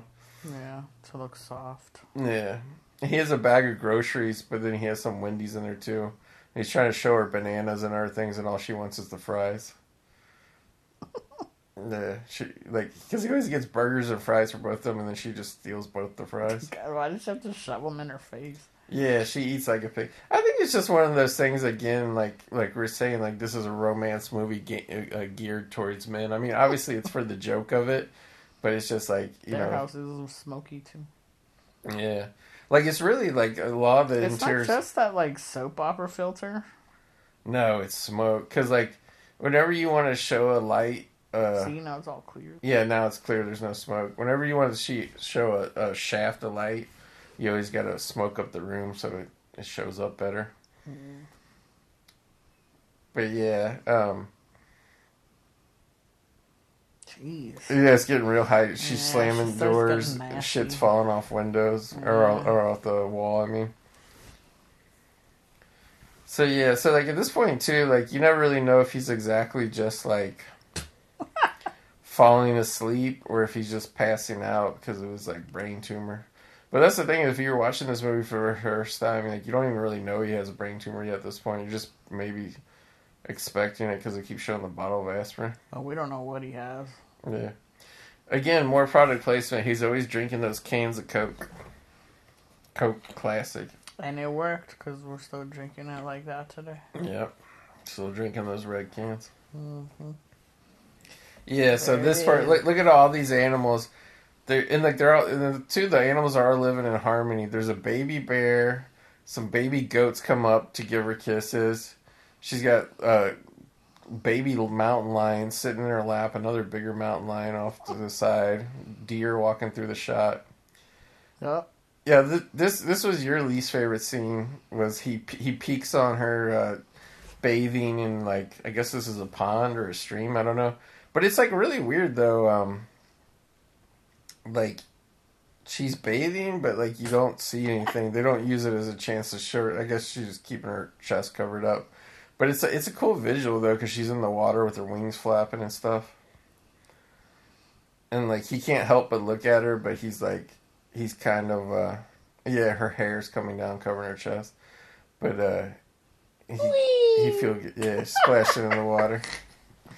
He's, like, it seemed like you really didn't like, you felt like they were sexualizing an angel too much. Yeah, like, I don't know. I come from a Catholic upbringing, so just, like, I'm not saying it needed to be, like, a legit angel movie, but it just kind of was like, all right, you kind of crossed the line there, right? Yeah. It's like, I don't want to see that.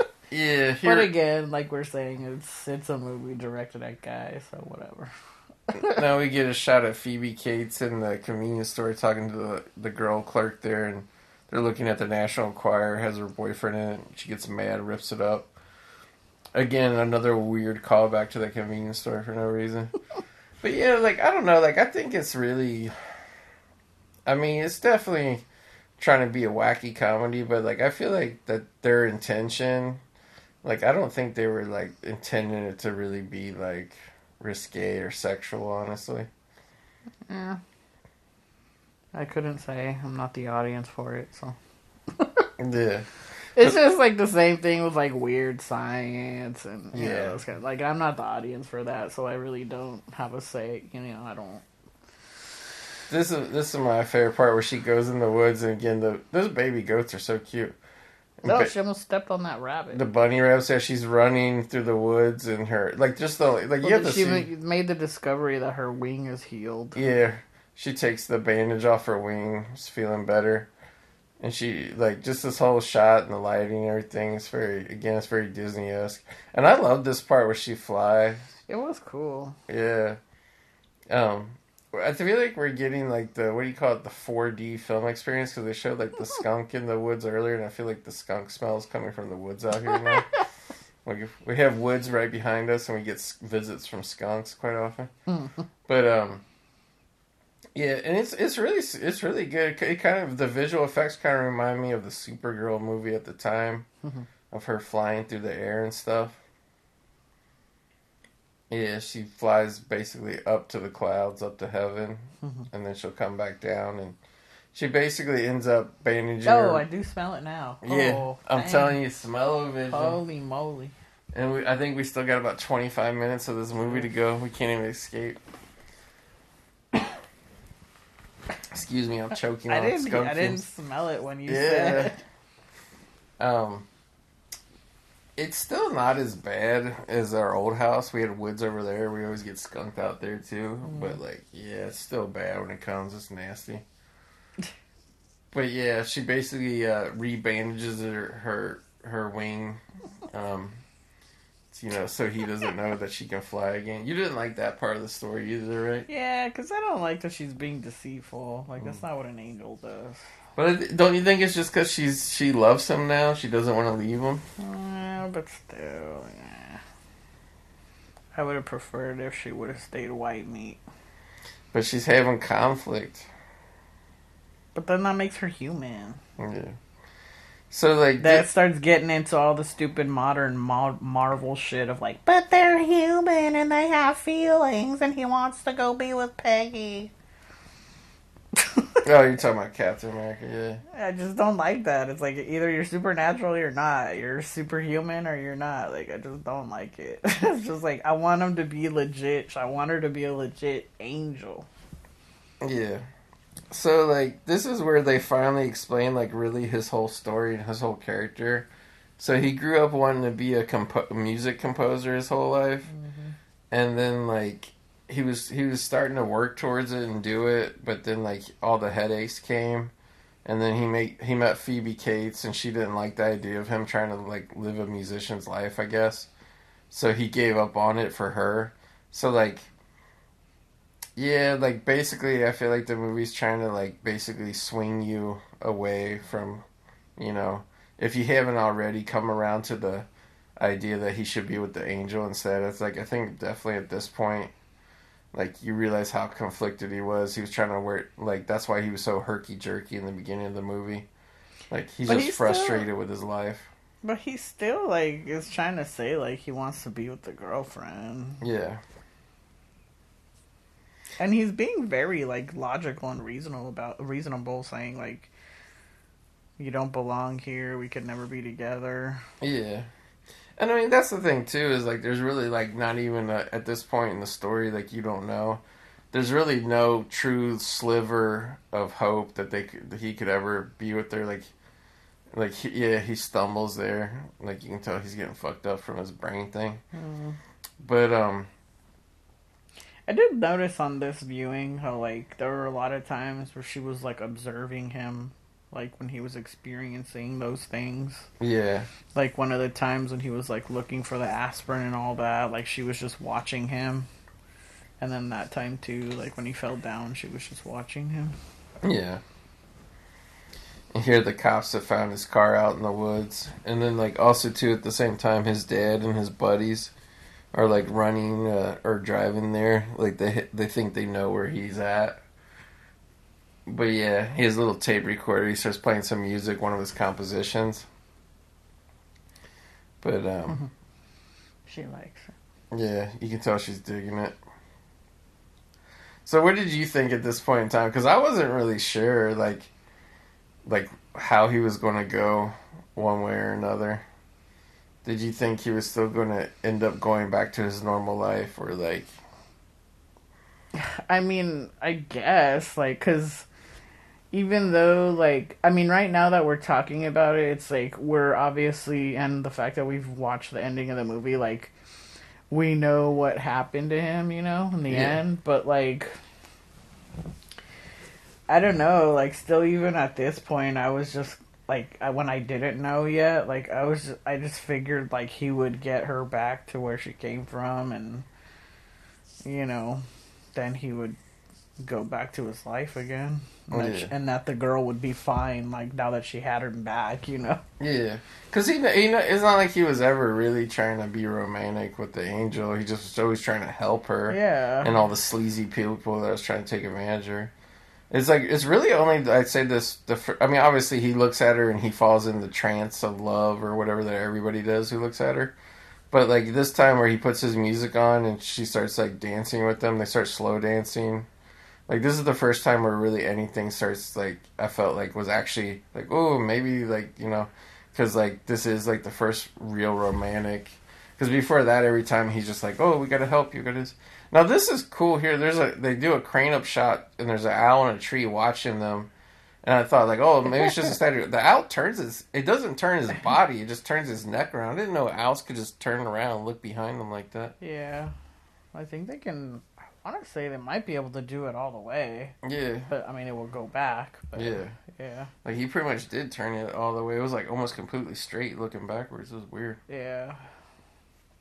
I don't know if that was a training thing, if you could tell an owl to look somewhere, if they made a noise or something that made him turn around and look. Yeah. But that was crazy, that shot. Yeah. Yeah. So now Phoebe Cates wakes up in a drunken stupor, and this is where you start realizing, like, oh, it's already been, like, hijinks, but now it's getting real slap-ass. Oh, God, this part, I'm just like, oh, my God. Yeah, she's fully dressed already. She has jeans on, but she jumps up and grabs a pair of panties and puts them over her jeans, and she starts putting another pair of jeans on. She's like, oh, what am I doing, whatever. But she still keeps the panties on the outside of her jeans. She throws on a sweater. And then she runs out, and she's like, literally, like, the rest of the movie when we see her, like, she's still wearing those panties on the outside of her jeans. I think that her wearing those just really, like, made me the whole time. I was just like, oh, God. Like, yeah. And then the fact that she keeps calling her a slut, I'm just like, yeah. Geez, like. Well, she just thinks the angel is a slut because she don't know she's an angel. She just thinks she's a girl who stole her boyfriend. I know, but still, she was just being so nasty. Harsh. Yeah.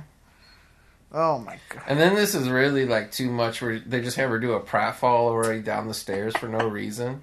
And it's what's like, funny shit. Is that if you were to watch, like, another kind of movie where, like, there's, like, intruders in a house or something and somebody pushes somebody down the stairs, like, that person would have died. Yeah, yeah. But on this, she just got back up and was like, tee-hee-hee, and she like, keeps going. She's, like, it's such a drunken stupor. Yeah, I thought they were already on the way to the woods, but yeah, the dad bailed out the friends, and now they're going to the woods. And then, of course, like, her dad he was waiting outside the jail the whole time, waiting for them to come out. But it's weird, too, though, that, like, now, like, Jim's mom and, like, Phoebe Cates' dad are teamed up, because, like, it's like... Well, she had the hots for him at the party at the beginning. Did she? So, I thought that was going on. So she's going to have an affair on Jim's dad with Phoebe Cates' dad. Like, that's just weird. Yeah. That maybe almost seems like more of a weird subplot that would have been worth exploring more than just like all the Wendy's eating French fries types of hijinks. Yeah, and now like he takes the bandage off and realizes her wing is fixed, and you know. Her powers should be back, and she should be able to leave. I thought, too, like, it kind of made it, like, a little more, like, worthwhile, like, the love story between him and the angel character, because, like, he actually really does just, like, from the beginning, out of an unselfish way, just want to help her get back to where she's supposed to be. Like, he did have, like, real good intentions for her. Oh, because it's time for her to go, she starts crying.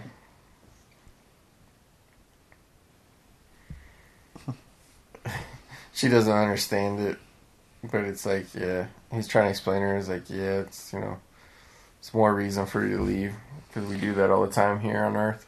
Like, I guess at this point I realized, like, she actually fell in love with him. Yeah. She wasn't just a, what do you call it, a nympho songbird or whatever? Siren. Well, she was, it seemed like, but now it seems like she genuinely fell in love with him. Yeah. That was funny. Fucking Phoebe Cates is driving there all speeding, all drunk. And like, well, they're not playing it on the captions for some reason, but what was the song? Was it Earth Angel was playing? Angel Baby by Rosie and the Originals. Oh, okay, Angel Baby. I thought that was funny. And of course... You were cracking up. Oh, it had me laughing. And what really made me laughing was when she tried to grab the knob to turn it off, and the fucking knob broke off. Like, oh my god, that was like... I did think it was funny that they chose that instead of Earth Angel, because Angel Baby is a very ethnic kind of oldie song. Yeah. And then, I loved it when she kind of crashes the Corvette into, like, this... She doesn't deserve that car. She does. They treat this car like shit. Mm. Oh, maybe she kicked the tire, but it looked like she kicked the car. Mm. And I guess we should say she has her dad's shotgun. I love these shots, though, with the light and the smoke coming through the fort. Like, that was very cliche of movies back then, but still, it's like a cool look. Yeah. And the backlighting and everything on their hair. So now we're going to have, like, the big third act climax in the woods here, when all the characters are going to converge and really slap-ass hijinks are going to happen. Mm. Which, like, again, she like... says no way. Yeah, showing that... I mean, you could have done, like, a more heartfelt, dramatic, satisfying ending. But again, because this is for guys, like, yeah, they really want to go for the 80s cocaine-fueled slap-ass hijinks. Oh. Yeah, I really like that shot when her hair was blowing up. Yeah, she disappeared into basically glitter. And then, like, now she's invisible. Like, because she senses Phoebe Cates is coming. So, like, this is pretty much like the fight showdown between Phoebe. She says, like, I'm not feeling too good. Yeah. He says, I'm not feeling too swift. Yeah. Oh, God. I cannot stand her face. Look at her drunk faces. Like, yeah. Oh, my God. She's so gross. They totally could... Like, I'm kind of surprised they didn't, really. But, like, they totally could have done the ending where she shoots him and kills him that way. And then... I regained my feminine dignity. Yeah. Jeez. Where's that angel bitch, hmm? Oh, she's so nasty. She's doing some Jim Carrey fish faces here, man. It's really over the top. Ugh. He's, like, being, like, 100% honest with her, and she's just treating him like crap. I hated that. Yeah. It's funny how goofy it gets at the end here, because, like, if you made this movie now, it would be, like, the all-time Razzie Award winner. But at the time, it was just a regular movie. Here's where they didn't say... She's there still. Yep. She turned invisible, and she starts beating the shit out of Phoebe Cates. Like, you get some good Bruce Campbell style acting from Phoebe Cates here. Ugh. Oh, she gets kicked in the butt. No, not the butt. I know. Oh, God. She goes face first into some... my least favorite. Yeah, it's really just mud, but, like, it looks like she got dookie smeared all over her face. It's so gross now. Brown all over her mouth. She's literally a brown nose now. Oh, my God. Yeah, Phoebe Cates... This went on too long. Yeah, Pheebe Cates goes, you kicked me in behind me. Because, like, it was the invisible angel beating her up, and, like, the dude was just standing there with his arms down, but she's, like... Oh, God. She's convinced that he was beating the shit out of her. That's, like, another dark thing that couldn't happen now. It's, like, people thinking a guy was beating up a girl, even though he wasn't. Yeah, she starts crying into her dad, and his mom gets there. She starts crying. He kicked me in your hiney. Your hiney? Yeah, my hiney. Blah, blah, blah. Over and over. Like, the whole rest of the movie, she's saying slut and bitch, and, like, she can't say, like, ass or anything like that. Yeah. I'm kind of surprised, like the dad character, at least, like, you know, like, he knows that there's an angel. You'd think he would be more understanding. It's just like he's like suffering and nobody's noticing. Yeah, he's really like getting all like, oh, like ready to pass out and shit with this headache shit. Yeah. Like the guy keeps grabbing him and shaking him too. Like if you have a pounding headache, somebody shaking you, make your head bobbing like that, make you feel shittier. Yeah, now the crew shows up to save him. My heroes. It's like basically everybody just wants to keep fighting, but yeah. Basically, he's gonna like oh my god, pass out and almost die here. And like these guys are really doing nothing. Like they're standing on the sidelines. Like they've been involved in all the hijinks all movie long, and now like they're not even doing anything. Ugh. The guy still wants to steal this angel for his advertising campaign. Oh my god! Yeah, but he's still smart-ass to them. Oh my god! Yeah, it's like almost like they're gonna tear him apart. And everybody fights in such a big ball of like whatever that like they don't even realize he like pretty much dropped dead to the floor. And now she comes back. It's a cool special effect. She sends like a kind of like these energy waves through. And yeah, I really like this scene. She screams at them. Man, the guy's mom really turned out to be horrible. I think she might actually be the worst one. Oh. Yeah, this is awesome too. Like, she uses her powers to make a rain cloud go over just Phoebe Cates and her dad. Wherever they go, it moves. Yeah, it's pretty awesome. And then eventually they split up, and then it's like some composited fake rain and lightning bolts hitting them. And it, like again, like Phoebe Cates really did nothing wrong. I mean, she overreacted more and more, but like. She really did nothing wrong. That's why I felt a little bit conflicted. Like, I ended up not liking her character by the end, but at the same time, it's like, you have to wonder, was she really a bad, like, fiancé or whatever? Or did she just really... Like, I know he said, like, she didn't support his dreams or what he wanted to do for his music career, but, like, was she really that bad or was she driven insane by, the like, the circumstance? You know what I mean? She, like, directed their attention to him on the ground. Yeah. She... Because, like, they weren't even, like, noticing still, like, what had happened to him. Yeah. And she flew away. And, like, yeah. I mean, she's, like, the uppity, you know, because, like, she was just expecting him to go along with the role of, you know, that party at the beginning. And, like, she really didn't care about his feelings or what, you know, how he was feeling about having to play that role. So, I mean, that's really her. She really is a spoiled brat. Yeah. So, no, this is, like, kind of the most... Let's see if the captions don't say what he says. Yeah, this is, like, the most important dialogue. The doctor walks into the waiting room. Cerebral tumor in a very advanced stage. Wow. Yeah. Has he been complaining of severe headaches? So, the doctor comes in, and it's weird. Like, he comes into the waiting room, and then the waiting room door closes, and, like, you can... Like, I heard it, but it's very muffled. Like, the dialogue gets very muffled. You'd have to turn it up loud to hear what he was actually saying. Yeah. And, like... They didn't, like, do a voiceover. They didn't do, like, a voiceover in post or anything so you could actually hear what he was saying once the door closed. But I just thought it was weird. Like, they didn't actually have, like... I mean, there was an actor there, but that doctor, but you only saw his back and the back of his head. You think they're, like, they would want to dramatize it better with, like, actually showing the doctor's face, like, talking to them, you know what I mean? Yeah. But, yeah, this is a really cool scene, too. Like, at this point, like, I was finally... Especially now that, like, all the wacky Phoebe Cates bullshit was over. Like, I was, like, really into the movie now. Like, really the third act.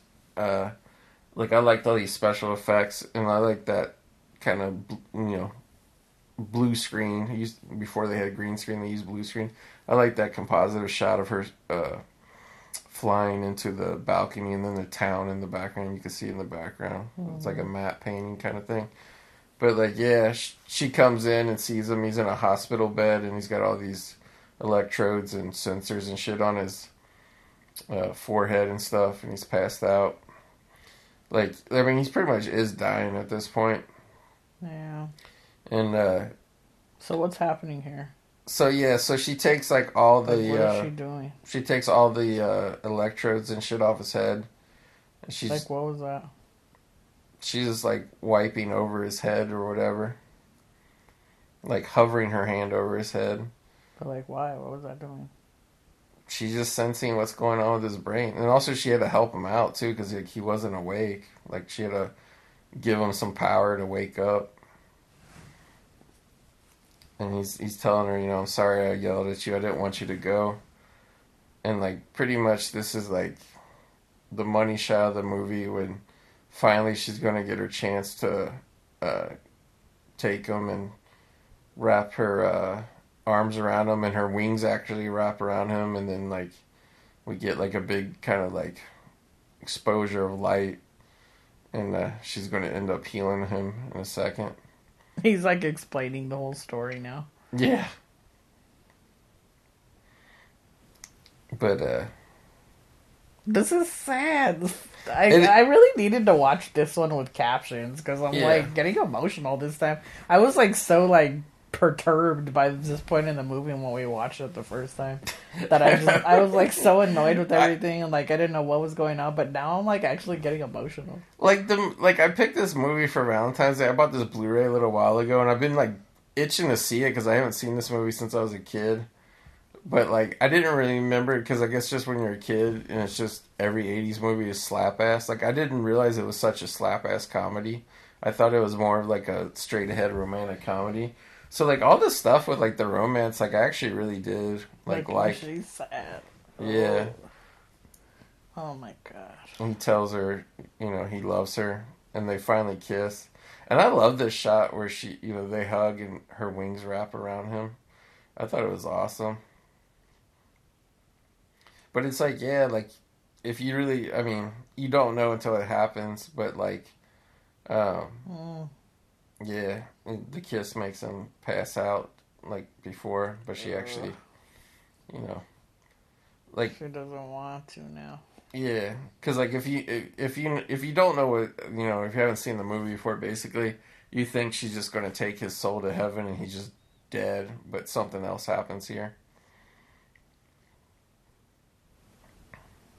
But yeah, I mean, it's I mean, honestly, as like slap ass as like the earlier part of the movie is, like all this is like really well acted. This is really kind of beautiful imagery here and stuff with the wings and the light. I really like this part. It's just like her face was so like, I don't know, like why is she doing that face? I mean, she wasn't doing it before. Like her orgasm face. Yeah. Yeah. That's what I was just kind of like, what is happening here? Like, I was so confused, but I mean, obviously now I totally get it. Yeah, she's like making the noise in there. Okay, but I don't understand what happened there. Like, why did it have a different outcome? Well, I mean, you probably could understand with her French ass accent, but you'll see. Oh yeah, the 1 day pass or whatever. Yeah, she like so basically. On good behavior or whatever she says. Yeah. So basically his friends come in and it looks like he's dead in the hospital bed and the electrodes are off him, you know? And like he can't wake up or whatever at first, so like you really think he's dead, you think she took his soul to heaven, but he's gonna wake up for a second. And then out of nowhere, like a really hot French nurse is gonna come in. And you just think, oh, wow, he's playing, you know, staying at a great hospital, a sexy nurse, but it's actually her, and she got turned into a human. Like, this dialogue will come up here in a second, but, like, it's funny, too, because, like, I don't even know if they noticed it's her, and it's so obviously her. Just well, so they kept her in the dark in that shot where the door opened. It's, yeah, this shot where she turns around, you see her face better. And obviously, Emmanuelle Béart is a French actress, and like. So I guess she was like healing him. Yeah. I don't know, because then why did she engulf him? Well, that's what she's, and she tells his friends like he's gonna be all right. I have it on high authority, and like they back off, and like they're in amazement. They realize it's her. I like this guy. He went to back out the door, but he missed it. He's like, oh wow, yeah, thank you. Like they're just all so happy and relieved that their friend's gonna be okay. But yeah, like, watch what she says now.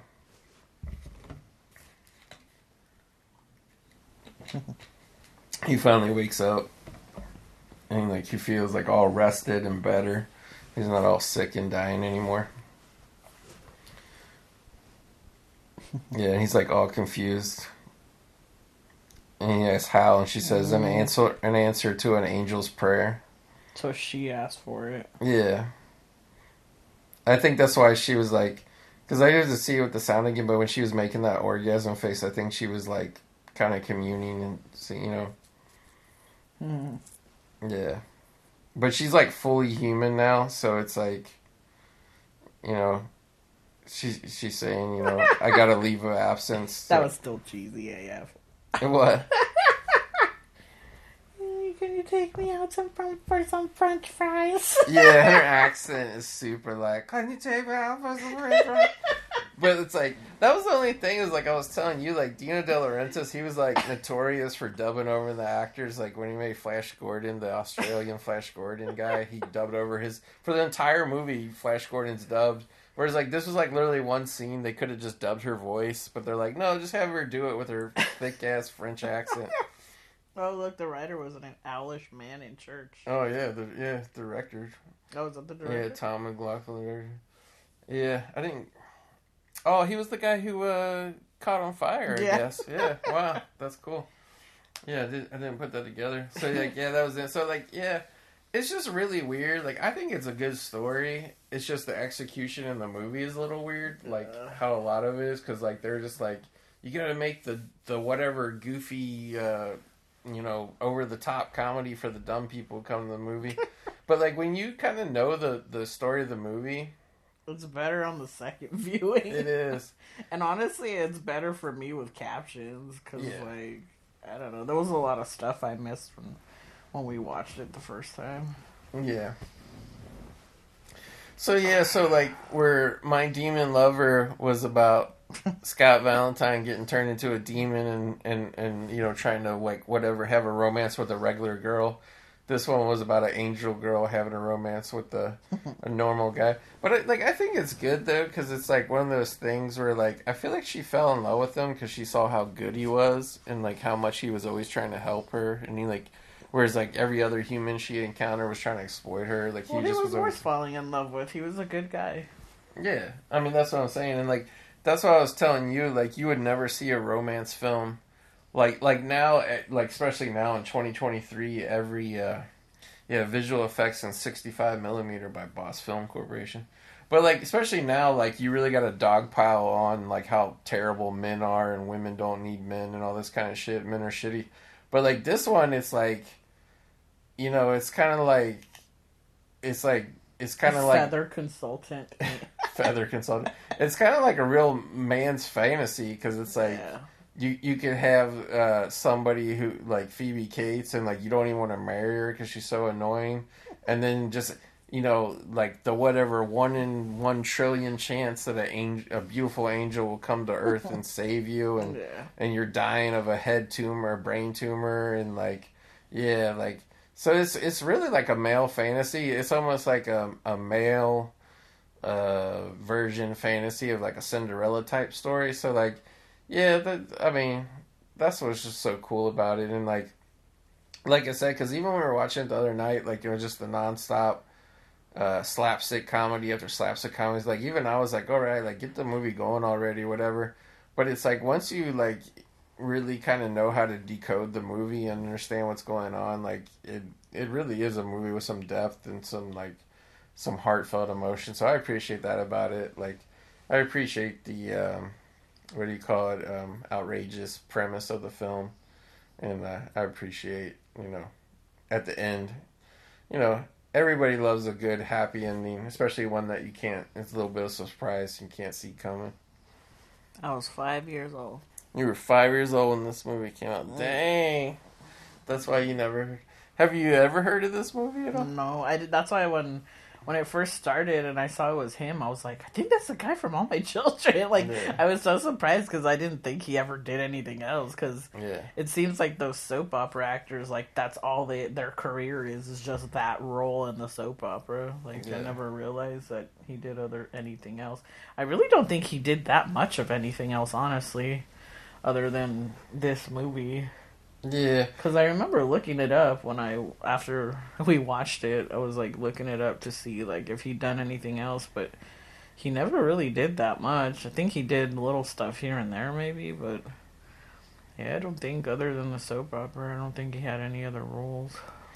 Yeah, like, it's really weird, because, like, he's very, like, distinctive to me. Like, I remember him, but, like, yeah, it's Michael E. Knight, but, I really only know him from this movie. Like, I really, like, I don't know what it is about them, unless there's something else. I'm trying to, like, Google here on the fly, but of course it's got to be a pain in the ass. But, yeah, he's best known for playing Tad Martin on ABC soap opera All My Children. There's a picture of him now older on there. Like, I guess he stayed on that show forever. Yeah. But yeah, it's weird. Like, I mean, he looks good for an older guy, but it doesn't quite look like him anymore. Yeah, his face is very familiar to me. Oh, he was in the movie Hacks. I remember that. I think that's like the airy, gross date comedy. Let's see. Yeah, it looks like just a bunch of TV shows. Mm-hmm. Yeah. He's now on, he's been on a lot of soap operas. Like, even recently, he was on The Young and the Restless for a year. 2019, the president says now he's on General Hospital. Mm-hmm. So, yeah. That's funny. They did a crossover with his character on One Life to Live. Yeah. Dang, it looks like he started on All My Children in 1982, which would have been about 5 years before this. So, yeah, it's kind of cool that a, Told you. Yeah, soap opera. Well, I wasn't debating it, but that a soap opera actor, like, made the crossover. Told you. So, yeah, so as far as appointment Valentine's Day viewing, like, we made this film, like, how would you say it rates on the romance meter? I don't know. You're the audience for this movie. Oh, this is your decision. I would say on the romance meter, it's a 10 out of 10. Dang! Because he got a... I mean, that's the thing is, like, you don't really get to see that many movies. But he wasn't even in love with her most of the time. He still was trying to be with his other girlfriend. Well, yeah, that's just because he was a good guy. He was loyal and whatever, but I mean, he got to tap in. That's what makes him romantic. But, like... He was a good guy. Yeah, like, he had good intentions, but, like, I think, too, it's like, whenever you can watch a movie... where a woman comes to save a man. It's a rare and it's a good excuse for a romance. So yeah, so I would rate it highly, but I would also put the caveat that, like, the first time you watch it, you don't really know what's happening. You're going to think it's kind of a junky movie. Watch it with captions. Yeah, all the hijinks. Well, even then, like, you can sit there and watch it with captions, but you're still going to be like, why is all this goofy shit happening? Like, you kind of have to know, like, how the story plays out in this, like, totality to really, you know, get how quality of a film it is. Appreciate it. Yeah. So, yeah, so that's another Valentine's Day in the books of the movie Graveyard. So we did My Demon Lover, Date with an Angel. Let's see, next year we'll do, like, I don't know, Sex with a Succubus or whatever. Oh, we'll have to find some other outrageous. Is that really a movie? No, I don't know. I mean, it might be, but we're like, yeah. I'm gonna look it up. Yeah. Now that you brought it up. Sex with a Succubus coming Valentine's Day 2024. Oh, God. But there's probably a horror movie about that. That sounds like it. That's why I was like, that's why I believed you. Like, yeah. I bet you there really would be a movie. The 1991 classic Sex with a Succubus. Nope. No movie. No, it didn't come up. On Pornhub, Succubus movie porn. Yeah, I'm sure Pornhub is probably filled with it. No, there's nothing. Also on Pornhub, you can see all the NFL referees in their Fleshlight videos. But, yeah, so that's it. So I want to thank Why do you keep bringing that up on my show? No, just what the NFL be a running ritual now of every show we do together. You're gonna bring that up. Yeah, you gotta talk. It's gonna be the Easter egg in every show now. You gotta talk about the fake football league that runs on Fleshlight bribes. Oh my God! But yeah, so we want to thank you for pushing your wives and girlfriends to the side, or your boyfriends or husbands, and making time with us on the Valentine's Day to watch and talk and discuss the love classic Date with an Angel. The romantic classic. The romantic. It was a romance for the ages. Oh my God. Built on Wendy's French fries. All right. So until next time, we'll see you back here in the movie Graveyard. You're listening to the Electronic Media Collective Podcast Network. Yeah, it's a mouthful. For more great shows, visit electronicmediacollective.com.